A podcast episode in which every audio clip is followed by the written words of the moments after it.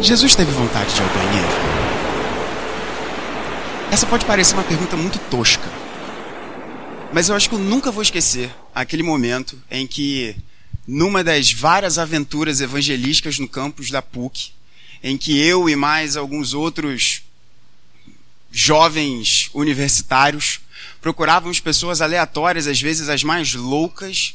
E quem me conhece um pouco mais já ouviu várias histórias, no mínimo curiosas, sobre o abordar de pessoas completamente estranhas.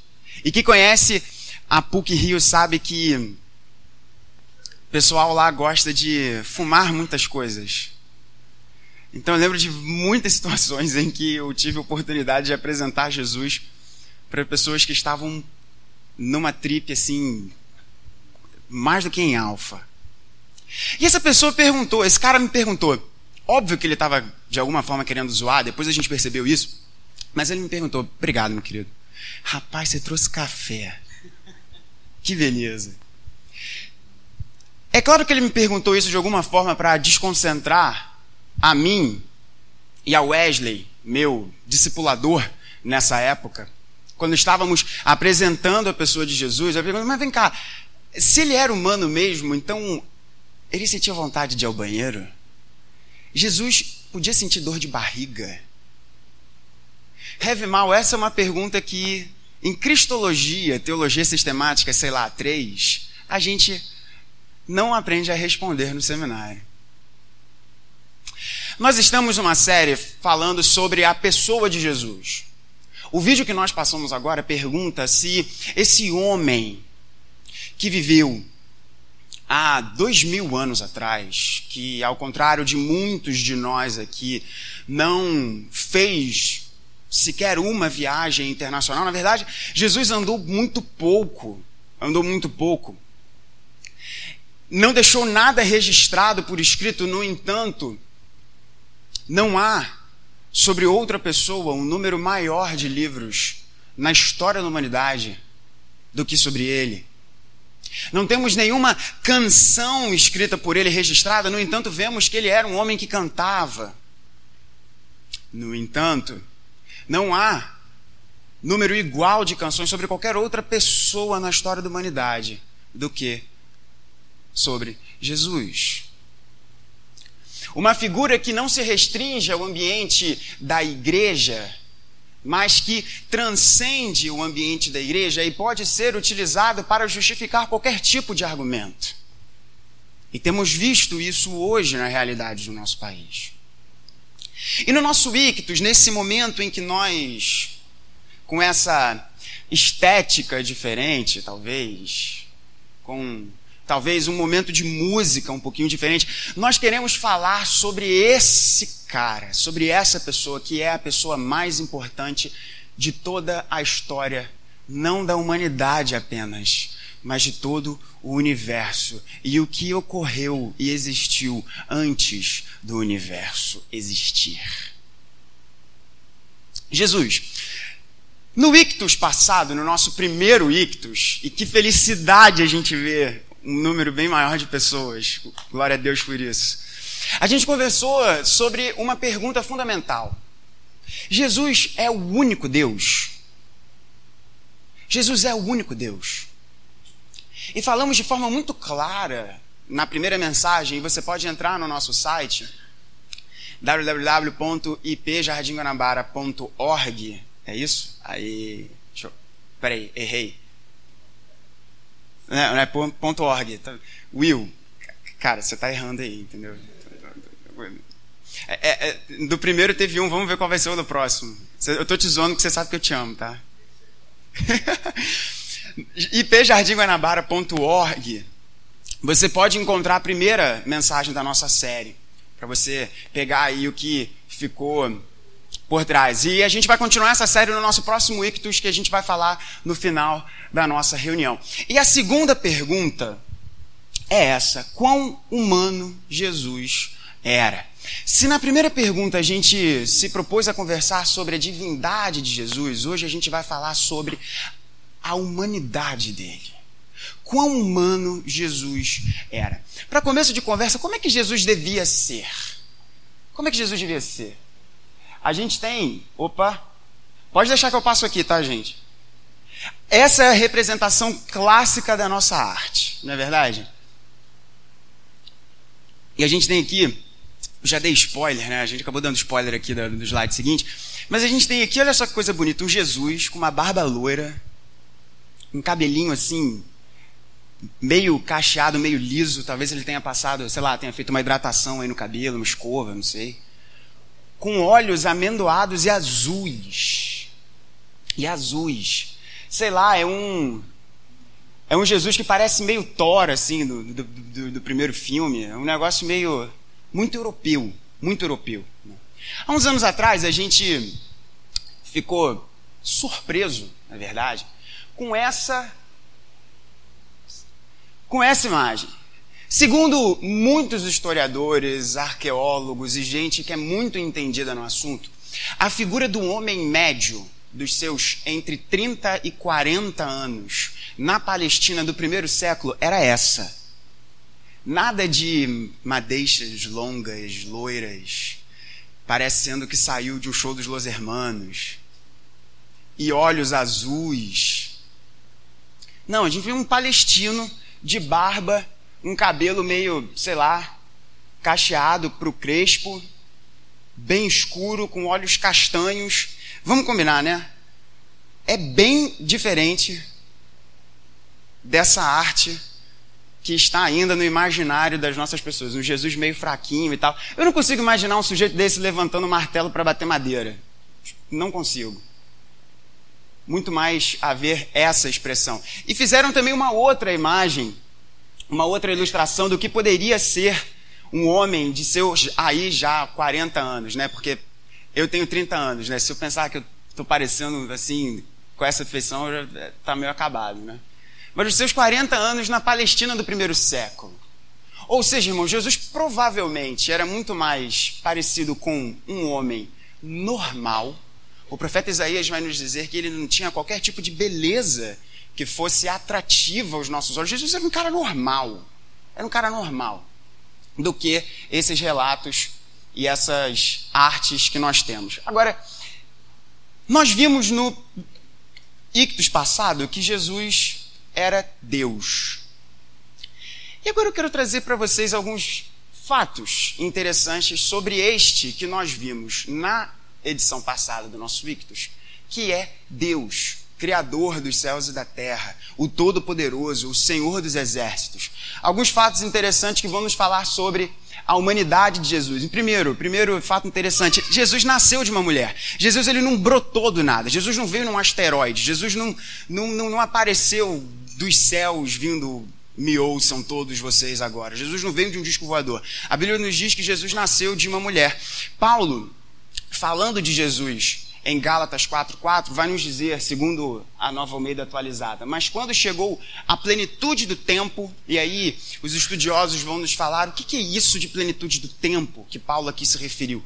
A maioria dos estudiosos vai nos dizer que num determinado momento da história em que Deus escolheu, ou seja, essa seria a plenitude dos tempos, a plenitude do tempo, Deus enviou o seu filho, nascido de mulher, nascido sob a lei. Ou seja, ele estava inserido num determinado momento, num determinado contexto histórico, numa determinada nação, num determinado momento histórico, e ele nasceu de uma mulher.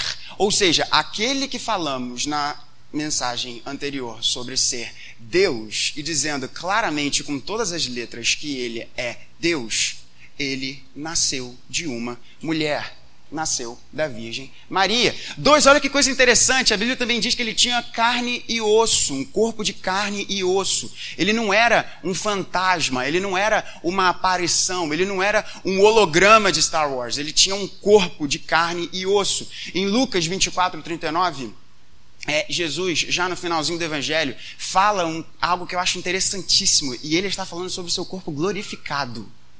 A gente ainda vai ter uma mensagem do Ictus para falar sobre isso, mas ele diz: Vejam as minhas mãos e os meus pés, que sou eu mesmo. Toquem em mim e vejam que é verdade. Porque um espírito não tem carne nem ossos, como vocês estão vendo que eu tenho. Eu espero que você nunca tenha visto um fantasma. Se você já viu um fantasma na sua vida, tem alguma coisa muito errada com você. Mas um fantasma não tem carne e osso, não tem corpo de carne e osso. E Jesus, depois de ressuscitar, ele fala para os seus discípulos: toquem em mim, vejam que eu tenho um corpo. Então Jesus tinha um corpo de carne e osso. Esse ponto é muito controverso, porque algumas pessoas vão falar, cara, obedeceu os seus pais, então ele não podia ser humano. Quem já tem filho aí, né? E quem já foi filho, porque vamos lá, né? Todo mundo aqui já foi filho. É filho, na verdade, né? Enfim, né? É, obedecer aos pais é um negócio difícil, no mínimo, difícil. Mas a Bíblia fala que Jesus ele obedecia aos seus pais. Esse texto que os pais têm que né, jogar na cabeça dos seus filhos. Lucas vai nos dizer sobre a infância de Jesus e voltou com eles para Nazaré e era submisso a eles. Jesus foi uma criancinha, piquititinho, e obedecia aos seus pais. E a mãe dele guardava todas essas coisas no coração.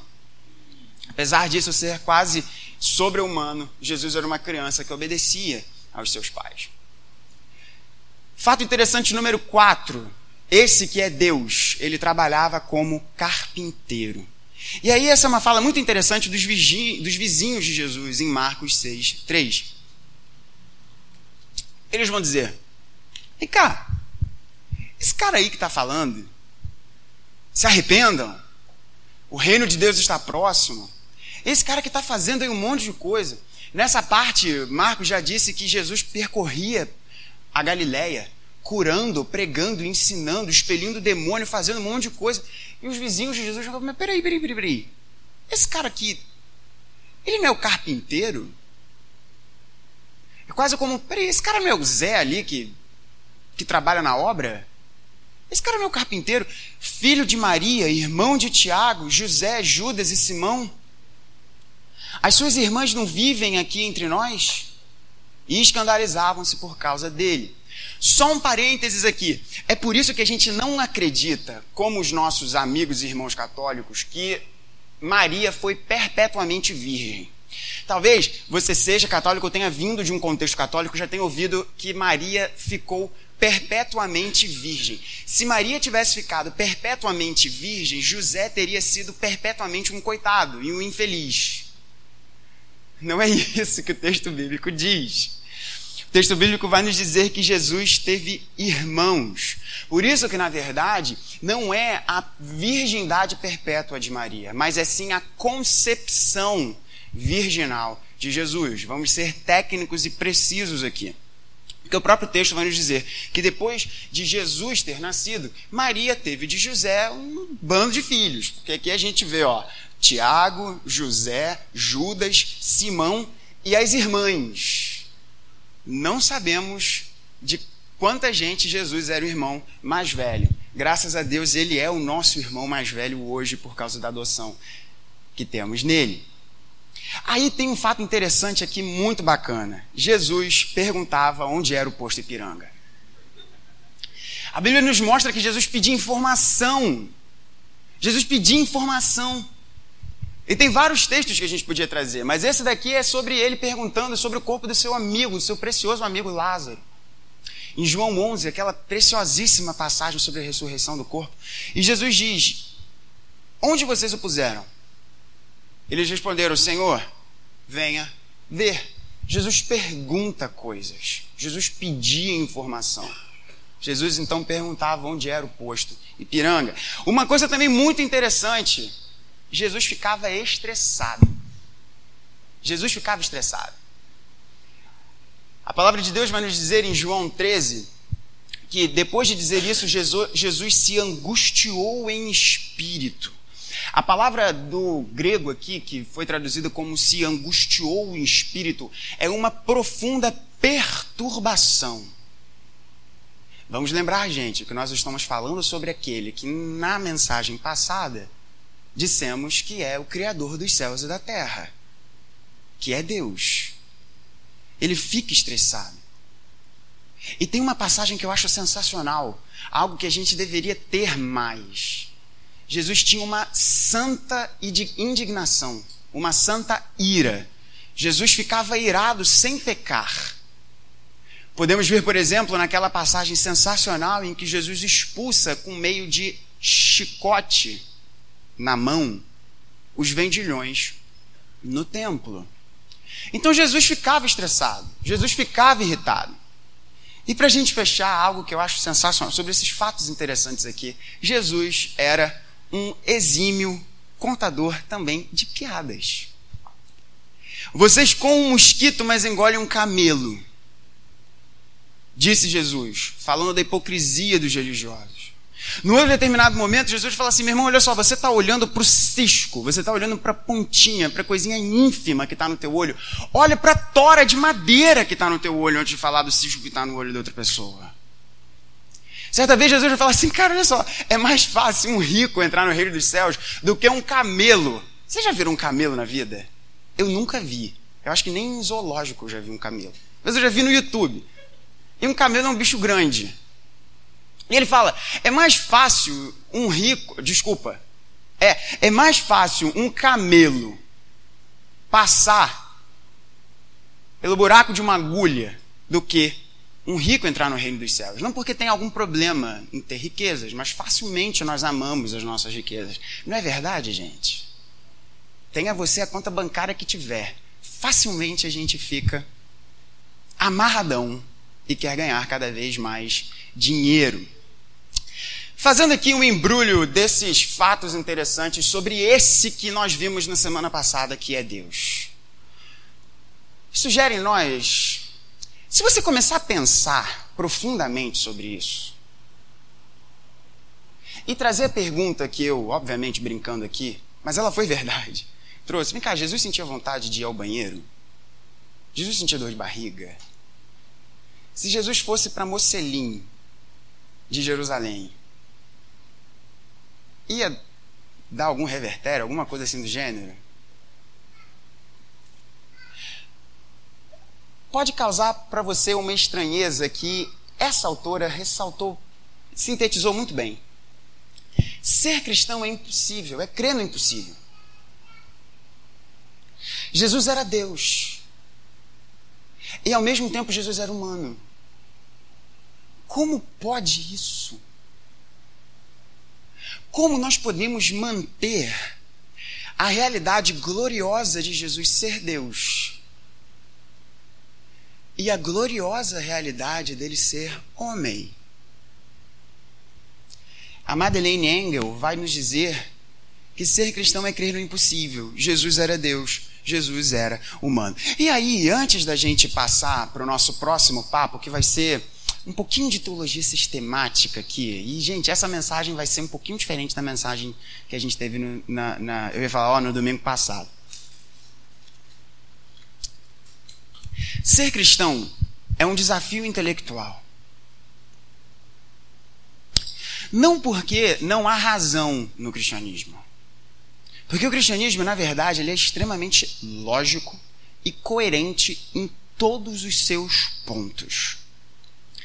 Mas o cristianismo, ele gera em nós algo que nós não queremos fazer. O cristianismo humilha o nosso intelecto.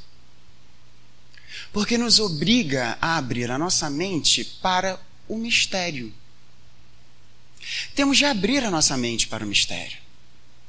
Temos que abrir a nossa mente para uma realidade que 100% algo mais 100% outro não é igual a 200%, é igual a 100%. Nós vamos falar sobre o que é a união hipostática em alguns minutos. Mas ser cristão obriga você a abrir a sua mente ao mistério. Humilha o nosso intelecto. De nós compreendermos que há determinados mistérios que a nossa cabeça não vai conseguir solucionar.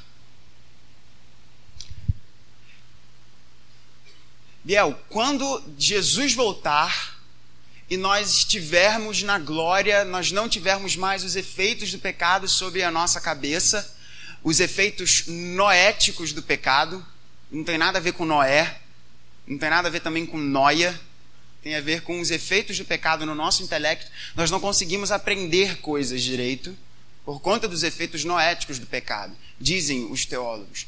Ou seja, nós não usamos toda a nossa intelectualidade porque a nossa intelectualidade ela é imperfeita. Mas ainda quando nós estivermos na glória, nós não conseguiremos compreender todas as coisas. Por um simples fato muito importante, eu quero falar isso, eu vou falar isso até com o microfone mais perto da boca. Sabe por quê?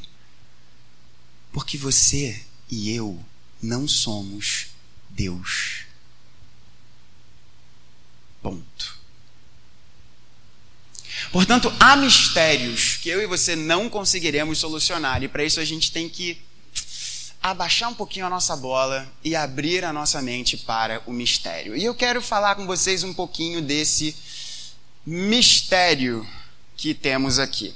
A doutrina da igreja, para solucionar esse problema de que nós vimos aqui, de Jesus, problema para o nosso intelecto, de Jesus ser Deus e Jesus ser homem, e, com, e, e, equacionar essa questão, mas vem cá, ele era o quê? Ele era um homem semideus, ele era, na verdade, só Deus com um corpo de homem, mas na verdade ele não era humano. Ou ele era um humano que era muito sinistro e, pô, falavam que ele era Deus, mas na real ele não era. Como solucionar isso? A igreja, nos seus, vamos lá, cinco, seis primeiros séculos, se debruçou muito sobre a pessoa de Deus. E a partir do grande concílio de Nicéia, que foi o primeiro grande concílio em que os nossos heróis do passado se reuniram quando não mais existia perseguição de Roma, eles se reuniram para discutir teologia. E a partir do concílio de Nicéia, vários outros concílios aconteceram. E houve um importante concílio na cidade de Calcedônia, e os nossos irmãos do passado trouxeram essa formulação para a gente. Falando de Jesus, ele é um só e mesmo Cristo, Filho, Senhor, unigênito, a ser reconhecido em duas naturezas: inconfundivelmente, imutavelmente, indivisivelmente, inseparavelmente.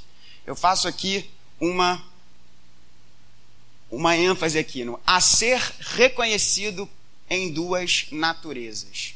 O que, que significa esse ponto de duas naturezas? E, gente, vamos lá. Hoje a mensagem vai ser mais. Dá, um, dá uma batidinha aí na cabeça, entendeu? Pega o papel aí para escrever alguma coisa, a gente sabe que a gente está nessa luzinha assim. E eu fiquei pensando assim, gente, a gente vai estar tá com a luz um pouquinho mais baixa, a mensagem vai ser um pouco mais densa do ponto de vista teológico, vai ter gente dormindo. Se alguém dormir daqui, eu jogo o microfone e acorda a pessoa. Vamos combinar assim. A ser reconhecido em duas naturezas.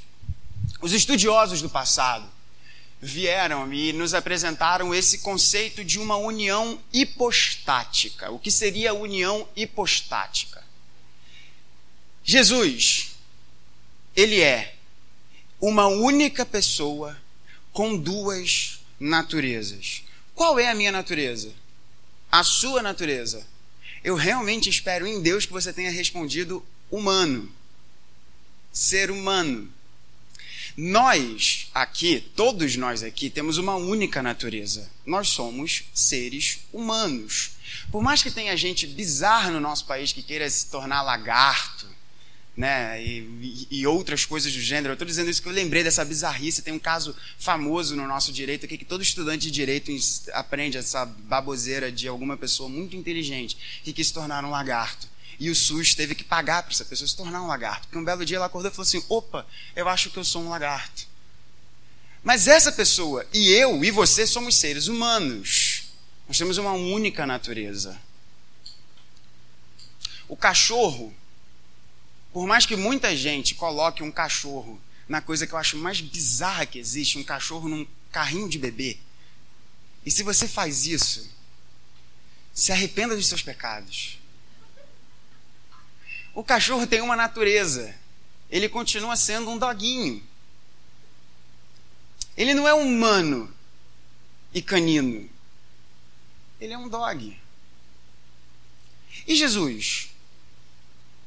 Jesus tinha duas naturezas em uma única pessoa. A gente vai cavar um pouquinho mais para entender o que significa isso, mas com todo amor pastoral. E eu oro a Deus agora para que nós tenhamos a nossa mente aberta e que a gente humilhe a nossa inteligência para receber o mistério. Duas naturezas, uma natureza divina e uma natureza humana, em uma única pessoa. E essas naturezas são inconfundíveis, imutáveis, indivisíveis e inseparáveis. Vamos entender um pouquinho melhor o que é isso daqui.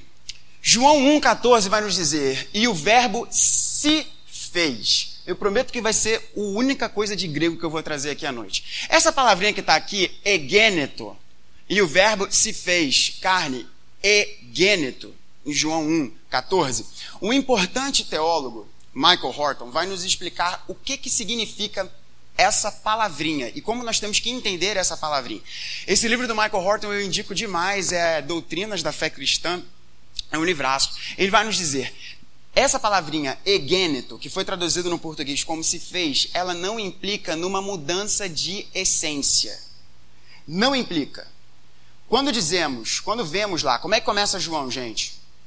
No princípio era a palavra, a palavra estava com Deus, e a palavra era Deus. E no verso 14, João vai nos dizer: E a palavra se fez carne. E a palavra egêneto carne. Ele vai nos dizer: Sua divindade não é convertida em humanidade. Opa, opa, importante isso daqui. Ela não é convertida em humanidade. Jesus não era um no, no céu, na eternidade, e agora ele trocou a sua divindade pela humanidade. Hum, não houve troca. Sua divindade não é convertida em humanidade. Em vez disso, ele assumiu a nossa humanidade. Santo Agostinho, um dos meus heróis, vai nos dizer que em relação à encarnação de Jesus, ele não deixou o que ele tinha e adicionou o que ele não tinha. Agostinho era genial. Ele vai nos dizer, ele não deixou o que ele tinha. O que, que Jesus tinha? Divindade. Ele não perdeu o que ele tinha.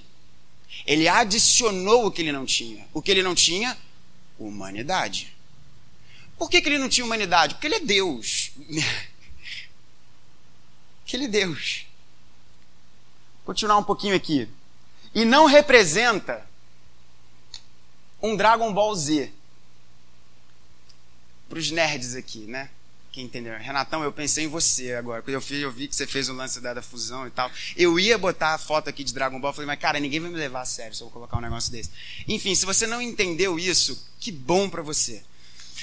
Não representa uma fusão de naturezas pré-existentes nem de pessoas pré-existentes, mas o fato de que o Filho eterno assumiu humanidade. O assumiu está grifado ali, mas o nosso data show, a gente tem que orar para que alguém muito abençoado dê de presente um data show novo para gente. Não está mostrando ali o assumiu grifado. O que que, essa, o que que o Michael Horton aqui quer nos dizer? Não é uma fusão. Não é um, não é. Talvez essa ilustração seja boa. Não é, supondo que aqui não fosse café, porque aqui já tem água, né? Não, mas acho que o café é uma ilustração boa. Eu não tinha preparado isso, não. Enfim, se ficar ruim, depois, na, no momento de perguntas e respostas, você pergunta e eu, e eu explico melhor. O café é uma infusão do grão do café moído com água. O que a gente chama de vamos tomar um café, na verdade é uma infusão do grão do café com água. Jesus não é uma infusão entre o divino e o humano. Ele é o divino que adicionou humanidade. Gabriel, isso é muito difícil de entender. Estamos juntos no mesmo barco. Vamos prosseguir aqui. A confissão belga, no artigo 18, vai nos dizer: concebido no ventre da bendita Virgem Maria pelo poder do Espírito Santo, sem participação masculina. Por que, que é importante a gente frisar isso daqui? Quer dizer que a confissão belga era feminazi e odiava os homens? Para dizer sem participação masculina? Não. É para ressaltar que Jesus não teve a sua humanidade maculada pelo pecado. Em outros termos, gente, botando a confissão, o artigo 18 da Confissão Belga nos nossos dias, Jesus não teve DNA de José. E Maria concebeu Jesus de forma imaculada. Para que misteriosamente apenas o DNA de Maria que ali estava, Deus utilizou daquele material genético sem a herança pecaminosa que Maria tinha. E aí vamos lá, esse é um ponto também importante em que nós divergimos dos nossos irmãos e amigos católicos. Os, os nossos amados irmãos vão ensinar que Maria era também sem pecado. E eu até entendo por que, que eles falam isso. Porque eles vão falar o seguinte: mas peraí, se Maria tinha pecado e Jesus tinha o DNA de Maria, como é que é esse negócio aí de Jesus não tem então pecado? Como é que é esse negócio?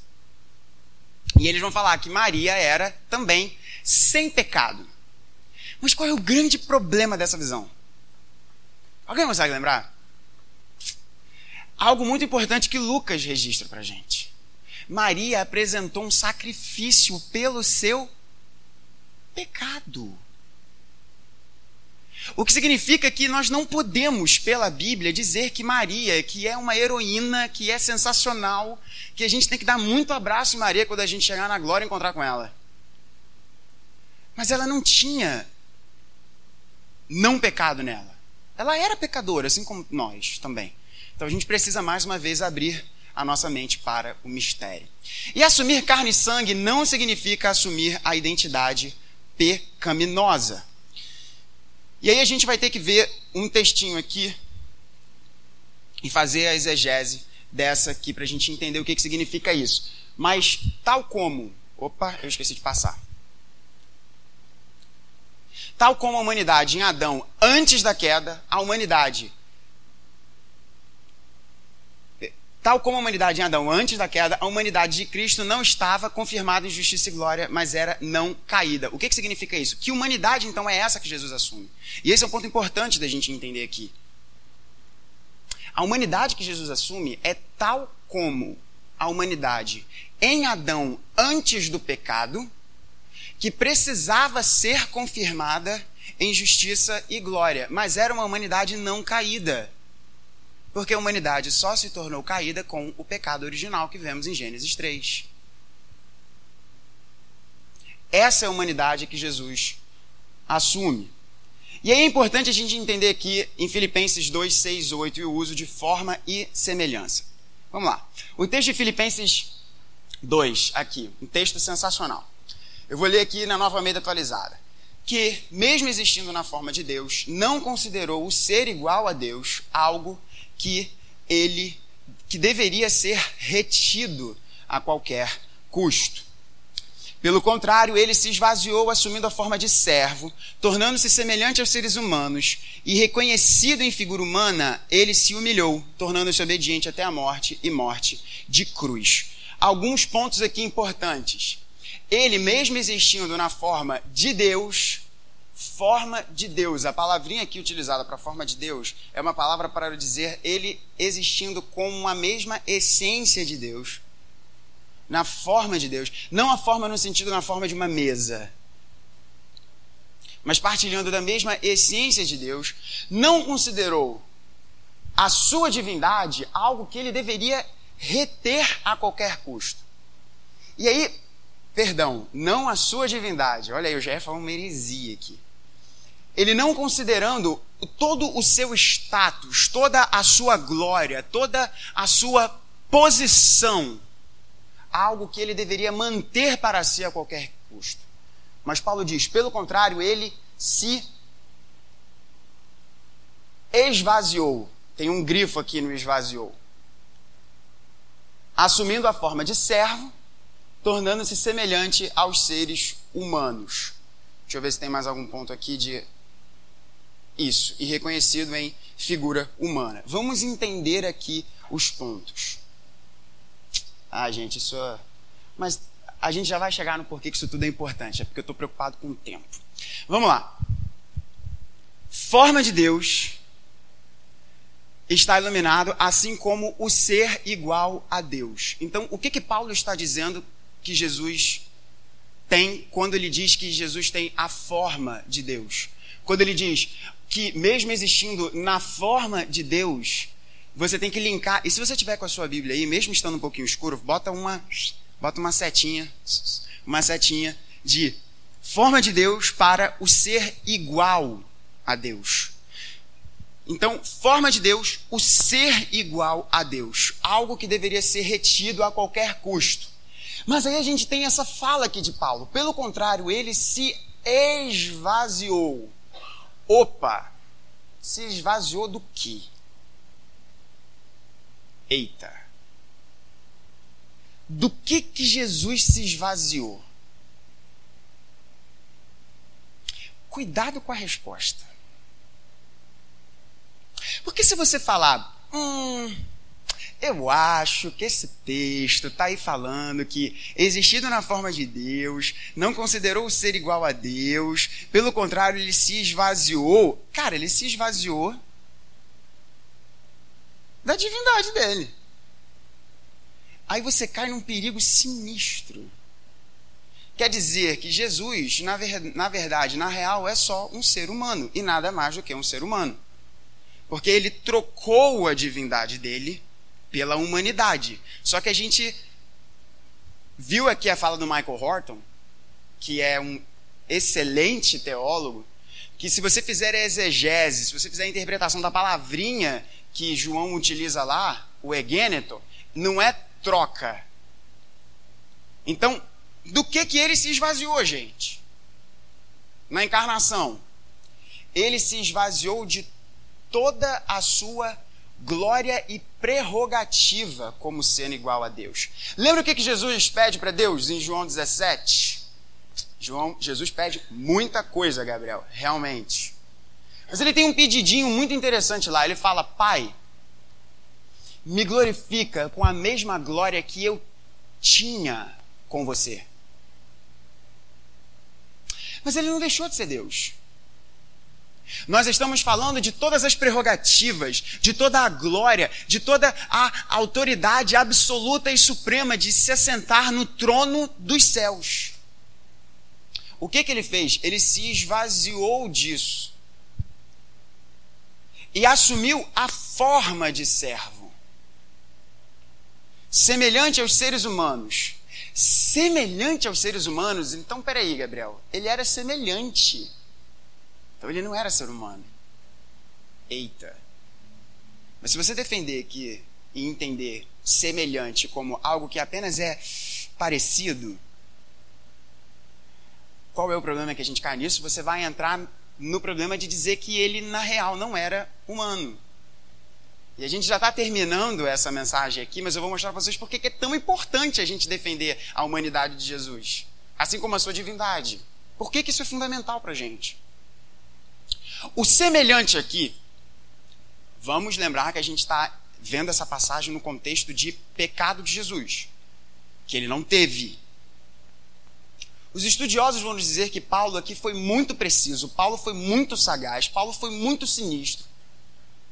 E na verdade, quem compôs essa música, porque essa essa é uma música, semelhante aos seres humanos e reconhecido em figura humana para nos dizer que ele era homem, mas ele não era como todo homem, no sentido de ser pecador. Ele é reconhecido em figura humana, ele é semelhante aos seres humanos, na real, ele é um ser humano, ele é homem, mas ele não tem o pecado que a humanidade carrega. Por isso que Paulo ali foi preciso dizer semelhante aos seres humanos. Ele se humilhou, tornando-se obediente até a morte e morte de cruz. Então, o esvaziamento de Jesus tem a ver com a sua humilhação, dele sair, deixar todas as prerrogativas que tem como filho de Deus e ser humilhado, espancado, zoado, zombado e sendo obediente até a morte e morte de cruz. Agora tem uma perguntinha aqui, gente. Por que isso é importante? Por que isso é importante? Por que, é importante? Gabriel, por que é importante entender que Jesus não é só Deus?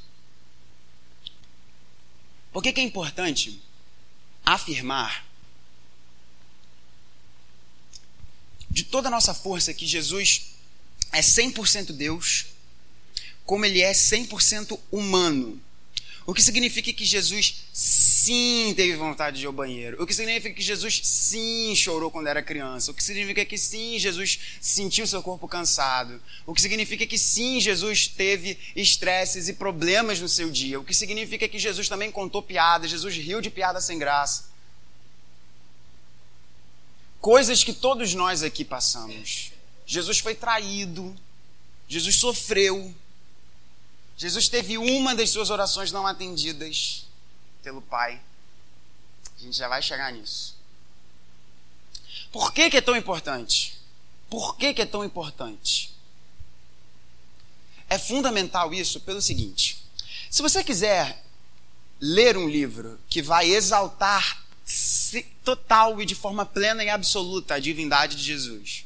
Assim como vai exaltar de forma plena e absoluta a sua humanidade, leia a carta aos Hebreus. Hebreus é a exaltação da divindade de Jesus, assim como é a exaltação da sua humanidade. E a gente vai fechar a nossa conversa nessa mensagem mostrando por que, que é importante. E eu acho que a pilha acabou. Pode passar, por favor? Nesse texto aqui, Hebreus 2, o genial autor dos Hebreus, em Hebreus 2, 14, 17. O que que diz? Opa, foi. Aponta para lá, né? O problema não está aqui, o problema está em mim, né? Vamos lá, antes de ter aí o, a marcação. O que que diz o texto de Hebreus 2, 14, 17? para gente ir para casa e antes disso a gente trocar um pouco de ideia lá fora. O texto de Hebreus 2, 14, 17 nos diz: Visto, pois, que os filhos têm participação comum de carne e sangue, também Jesus igualmente participou dessas coisas, para que por sua morte destruísse aquele que tem o poder da morte, a saber, o diabo, e livrasse todos os que pelo pavor da morte estavam sujeitos à escravidão por toda a vida. Pois ele, evidentemente, não socorre anjos, mas socorre a descendência de Abraão. Por isso mesmo era necessário que em todas as coisas ele se tornasse semelhante aos irmãos, para ser misericordioso e fiel sumo sacerdote nas coisas referentes a Deus e para fazer propiciação pelos pecados do povo. Vamos aqui fazer uma exegese dessa passagem, ver alguns pontos fundamentais do nosso entendimento para você entender por que, que é tão importante a gente dizer que Jesus era Deus, que Jesus é Deus, perdão, como Jesus é ser humano. Jesus é homem total, 100%. Jesus não era 50% Deus e 50% homem. E aí dá uma soma de 100. É o mistério dele ser 100 e 100 e permanecer sendo 100%. Deus e homem. Vamos lá. Primeiro destaque aqui. Visto, pois, que os filhos têm participação comum de carne e sangue, o que, que ele está dizendo aqui, o autor dos Hebreus? Cara, assim como seu filho participa da tua carne e do teu sangue, a Isabela e o Rafinha, meus sobrinhos, eles partilham da carne e do sangue do meu irmão Vlá e da sua esposa Rose. Partilham carne e sangue. Percebe que ele não está falando de pecado aqui, ele está falando de carne e sangue, corpo, matéria, carne e sangue. Primeiro marcação aqui. Também Jesus igualmente participou dessas coisas.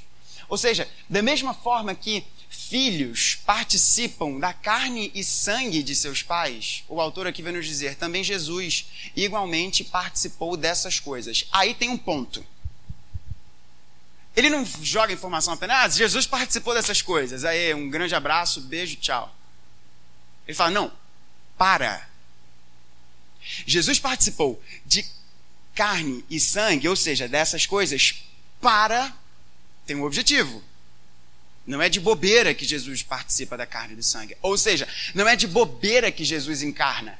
Jesus um dia não estava um dia assistindo Netflix lá na eternidade e falou assim, cara, tá chato, vou, vou dar um rolê na, na terra. Não. Tem um objetivo, tem um para. Para quê? Qual é o para quê? Por sua morte, destruísse aquele que tem o poder da morte, a saber, o diabo, e livrasse todos os que, pelo pavor da morte, estavam sujeitos à escravidão, por toda a vida. Então ele o autor dos Hebreus está nos dizendo que a encarnação de Jesus é para que, por meio da morte de Jesus, ele destruísse de uma vez por todas aquele que tem o poder da morte. E aí o autor faz uma reflexão super interessante. Ele vai nos dizer: pois ele, evidentemente, não socorre os anjos, mas socorre a descendência de Abraão. A descendência de Abraão é, é, é feita de quê? É feita de quê? Até onde eu sei, a descendência de Abraão é feita de carne e osso, não é? Ou melhor, carne e sangue. Mas a gente também aprende que a descendência de Abraão não é só física, mas ela também é espiritual. Eita, aí a gente entra num outro, num outro lance. Mas vamos lá de carne e osso, ou melhor, de carne e sangue. Então o autor dos Hebreus diz: cara, olha só, Jesus não socorre os anjos, ele socorre a descendência de Abraão. Socorre a descendência de Abraão do que? Da morte. Da morte. Se Jesus viesse para socorrer os anjos, Jesus teria assumido a forma de anjos mas ele veio para resgatar a descendência de Abraão, que é feita de carne e sangue. E Paulo vai nos dizer que os descendentes de Abraão são todos aqueles que creem em Cristo Jesus. Por um mistério, porque creram, porque foram escolhidos. Mas isso é um papo para um outro momento. E aí ele vai dizer: por isso mesmo, por essa razão, para resgatar a descendência de Abraão, que é uma descendência de carne e sangue, por isso mesmo, ele vai nos dizer: era necessário que em todas as coisas ele se tornasse semelhante aos irmãos. Em todas as coisas ele se tornasse semelhante. E aí ele conclui, e é assim que a gente conclui: para ser misericordioso e fiel sumo sacerdote nas coisas referentes a Deus e para fazer propiciação pelos pecados do povo. Gente, isso daqui é muito importante. Isso daqui é muito importante. E eu peço, não respira. Preste atenção nisso daqui. Preste atenção nisso daqui. Por que, que era necessário Jesus ser homem? Para resgatar você. Para resgatar você.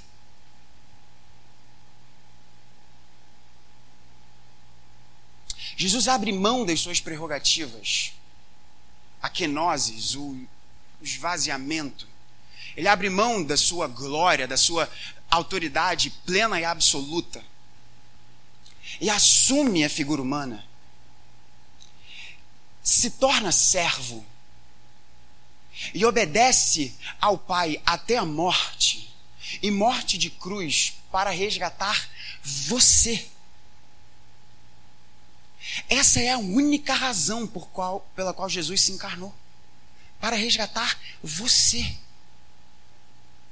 e a mim e a todos aqueles a quem ele gloriosamente amou antes da fundação do mundo.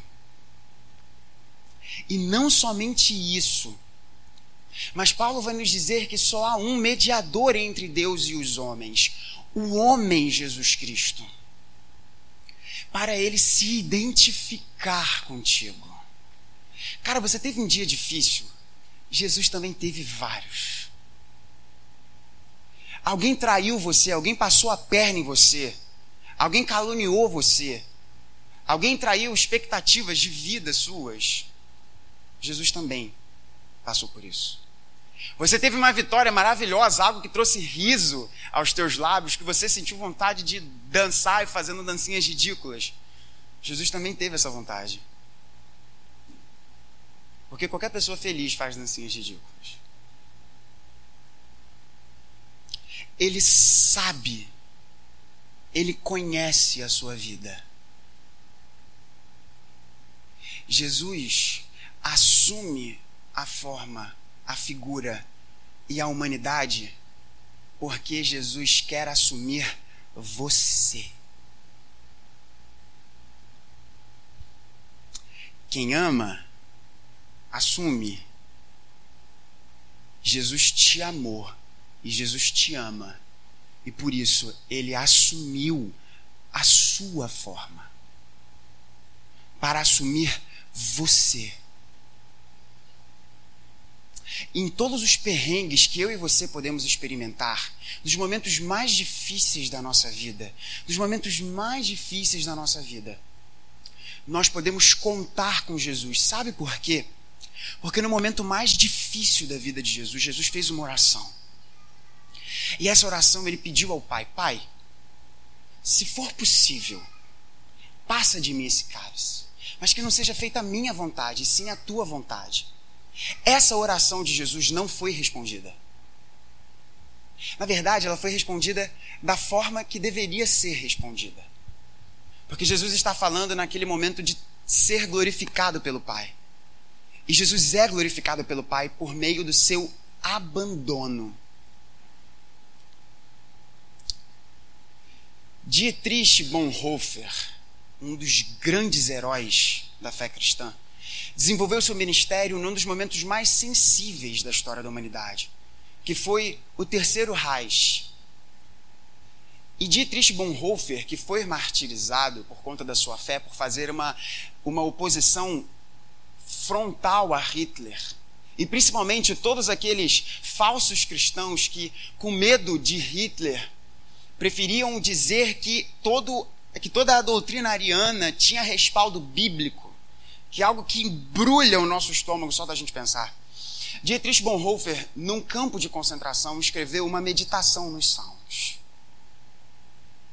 E Bonhoeffer escreve que ele sabia que, por mais dura a sua realidade naquele campo, na sua prisão, ele podia correr para Jesus, porque Jesus foi desamparado na cruz para que ele e você e eu e todos nós aqui jamais fôssemos desamparados pelo Pai. Jesus na cruz disse: Meu Deus, meu Deus, por que me desamparaste? Naquele momento, o Pai vira os olhos, Lutero nos diz, e desampara o filho. E naquele momento, na cruz, Jesus é desamparado pelo Pai para que eu e você jamais fôssemos desamparados por Deus. E Ele sabe a sua vida. Ele conhece o que é ter problemas. Ele sabe o que é ter vitórias. Por isso, nessa noite, se você não gravou nada do que eu falei aqui, grava isso. Não fuja de Jesus. Corra para Ele. Porque Ele conhece os teus anseios. E Ele se identificou contigo. Ele se identificou contigo. Ele é o nosso verdadeiro sumo sacerdote, o sumo sacerdote perfeito, que nos leva até Deus. Que nos leva até Deus. E leva em si mesmo, em si mesmo, a justa ira pelo nosso pecado. Mas isso é algo que a gente vai falar num outro momento. Eu termino com essa frase do grande São Gregório de Nazianzo. Eu acho maneiro essa foto porque ele está olhando assim meio que desconfiado, né? Meio mineiro, né, mal? Desconfiado. Ele vai nos dizer: o que ele não assumiu, ele não redime. Jesus quer redimir você. Por isso que ele assumiu a forma humana, porque Jesus quer assumir você. Você. E essa é toda a razão pela qual Jesus se fez carne e habitou entre nós, para que eu e você pudéssemos ver a sua glória e glória como do unigênito do Pai. Que Deus nos abençoe. É, pode se colocar de pé? Nós vamos orar nesse momento e você vai se assentar, a dupla café vai tocar, certo? Não? Não? Todo mundo? Opa, show.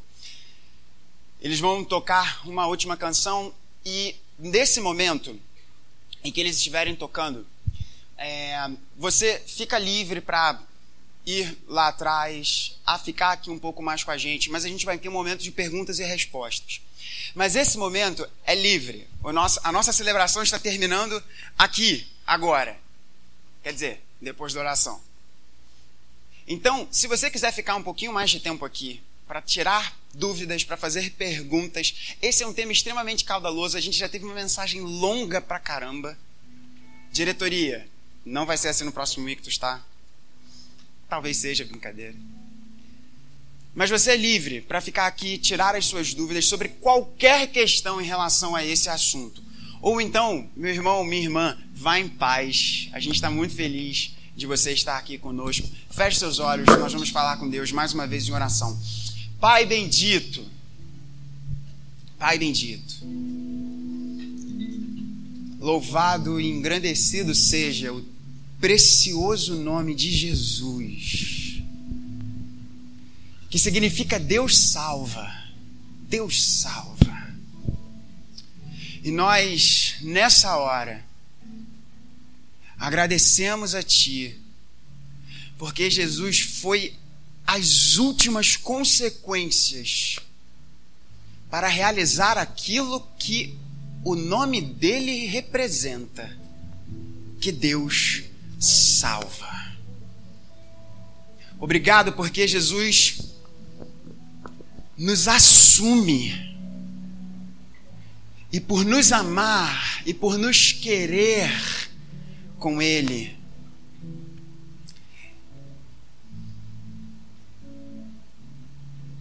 Ele assumiu a nossa humanidade